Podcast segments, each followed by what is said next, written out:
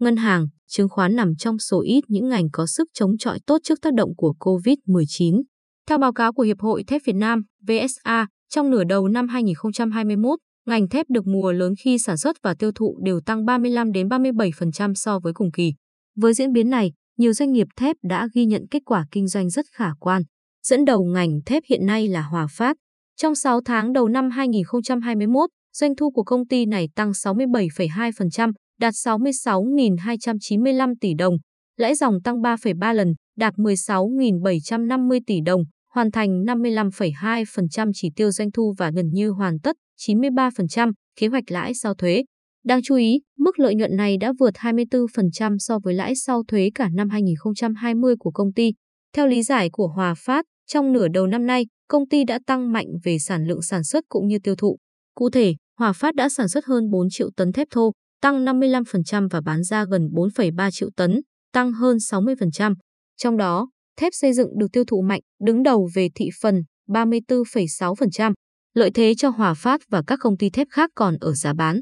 Tuy giá nguyên liệu tăng cao nhưng giá thép nửa năm qua tăng mạnh 40-50%. Ngoài ra, các lĩnh vực khác của Hòa Phát như nông nghiệp và bất động sản cũng duy trì đà tăng trưởng. Không riêng Hòa Phát, nhiều doanh nghiệp thép cũng có kết quả kinh doanh ấn tượng. Lũy kế 6 tháng đầu năm, thép Nam Kim đạt 1.166 tỷ đồng lãi dòng, gấp 20 lần so với cùng kỳ năm ngoái và gấp 4 lần cả năm 2020. Hai công ty đầu tư thương mại SMC ghi nhận lãi dòng 740 tỷ đồng chỉ sau nửa đầu năm. Đây là mức lợi nhuận kỷ lục khi tăng gấp 13 lần so với cùng kỳ và vượt xa kế hoạch lãi dòng của cả năm. Tuy vậy, sang 6 tháng cuối năm 2021, công ty chứng khoán Rồng Việt, VDSC, nhận định giá thép sẽ hạ nhiệt và biên lợi nhuận gộp của các doanh nghiệp nhiều khả năng suy giảm. Ngân hàng cũng là một trong số ít ngành chống đỡ tốt trước tác động của dịch bệnh. Vietcombank, chẳng hạn, báo lãi trước thuế 6 tháng hơn 13.573,4 tỷ đồng, tăng 23,5% so với cùng kỳ và hoàn thành hơn một nửa kế hoạch năm đề ra. Theo lãnh đạo của ngân hàng này, dù có những bất lợi vì dịch bệnh nhưng Vietcombank đã triển khai nhiều sản phẩm dịch vụ mới trên nền tảng kỹ thuật số và nhất là phân phối sản phẩm bảo hiểm theo thỏa thuận với FVKD nên đã cho kết quả kinh doanh khả quan. Tại Techcombank, lãi trước thuế nửa đầu năm tăng 71,2%, đạt 11.536 tỷ đồng, hoàn thành hơn nửa chỉ tiêu đề ra. Đứng thứ ba là Vietinbank với lợi nhuận trước thuế 10.850 tỷ đồng, tăng 45,4% so với cùng kỳ. VPBank cũng ghi nhận lãi trước thuế hơn 9.000 tỷ đồng, tăng 37,2%. Tuy nhiên, đã tăng trưởng ở các ngân hàng đến cuối năm nay và sang năm 2022 có thể không được như kỳ vọng. Bởi theo các chuyên gia của công ty chứng khoán SSI, giãn cách xã hội tại các tỉnh phía Nam có thể sẽ kéo dài hơn, cùng với đó là gói cho vay ưu đãi thứ 8 và tỷ lệ hình thành nợ xấu mới sẽ tăng nhanh. Thu nhập lãi thuần dự báo sẽ chịu một số áp lực. Bên cạnh khối ngân hàng, các công ty chứng khoán đã có nửa năm ăn nên làm ra khi thị trường chứng khoán Việt Nam liên tục lập các kỷ lục về giao dịch. Công ty chứng khoán Techcombank, TCBS, hiện dẫn đầu ngành khi đạt lợi nhuận sau thuế 6 tháng lên tới 1.475 tỷ đồng, tăng 45% so với cùng kỳ. Kinh doanh trái phiếu đã đóng góp không nhỏ vào kết quả này. Các mảng kinh doanh lõi như môi giới, cho vay margin hay tư vấn tài chính cũng rất thuận lợi. Xếp theo sau là SSI khi báo lãi sau thuế 992,4 tỷ đồng, tăng 84% so với cùng kỳ.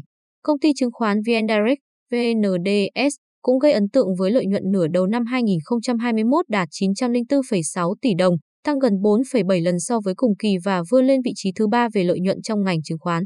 Công ty chứng khoán Bản Việt, VCSC, công ty chứng khoán FPT, FPTS cũng kinh doanh khả quan trong nửa đầu năm với lợi nhuận lần lượt đạt 702 tỷ đồng và 375,8 tỷ đồng, tương ứng mức tăng 117% và 1.582% so với cùng kỳ.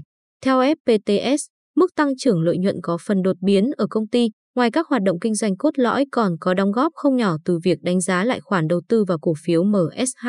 Đối với những ngành khác như hóa chất, nhờ giá sản phẩm tăng và chi phí được tiết giảm nên nửa đầu năm 2021, công ty Super Phosphate và hóa chất Lâm Thao đạt 846,4 tỷ đồng doanh thu, tăng 32,6% và lãi sau thuế đạt 52,7 tỷ đồng, trong khi cùng kỳ lỗ 10,8 tỷ đồng.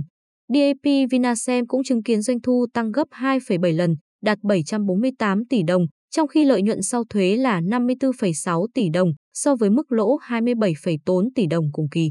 Theo phân tích của công ty chứng khoán VCBS, nhiều doanh nghiệp đã hưởng lợi trực tiếp từ sự phục hồi nhu cầu tiêu dùng, đầu tư trong nước và ngoài nước.